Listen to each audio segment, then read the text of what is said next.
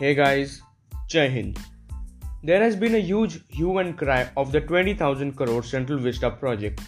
And of course, there should be. After all, it is the taxpayers' money. Now, let's understand what comes under the Central Vista project first. So, Central Vista is basically a three point two kilometer stretch in New Delhi.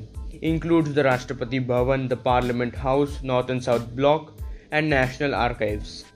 All of these were constructed before nineteen thirty-one. So you get it how old these are. Now, according to the plan for the new Parliament building, it is roughly around nine hundred seventy crore Indian rupees, which is oof, a whopping amount. But now the question to be addressed here, does our country need this makeover so badly? No. We don't need it, at least not in such a time where we have to compete economically with other global powers and reach that five trillion dollar mark. Now, of course, there has been a lot of opposition to this. So now there have been many petitions filed against this Central Vista project, and of course it is justified. Even the Supreme Court has stopped the government from starting the construction. The three-judge bench, led by Justice A. M. Khanwilkar, said, and I am quoting it, "If the government is ready with the paperwork, which is first to be submitted to the court, then only the foundation stone must be laid, but no construction work must begin," unquote.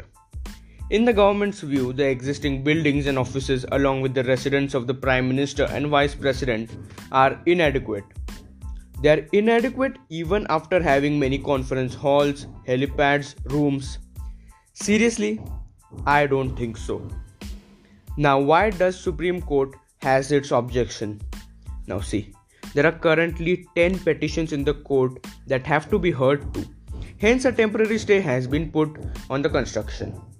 Also, to not forget the environmental concerns regarding it that include land use and environment regulations related to the area.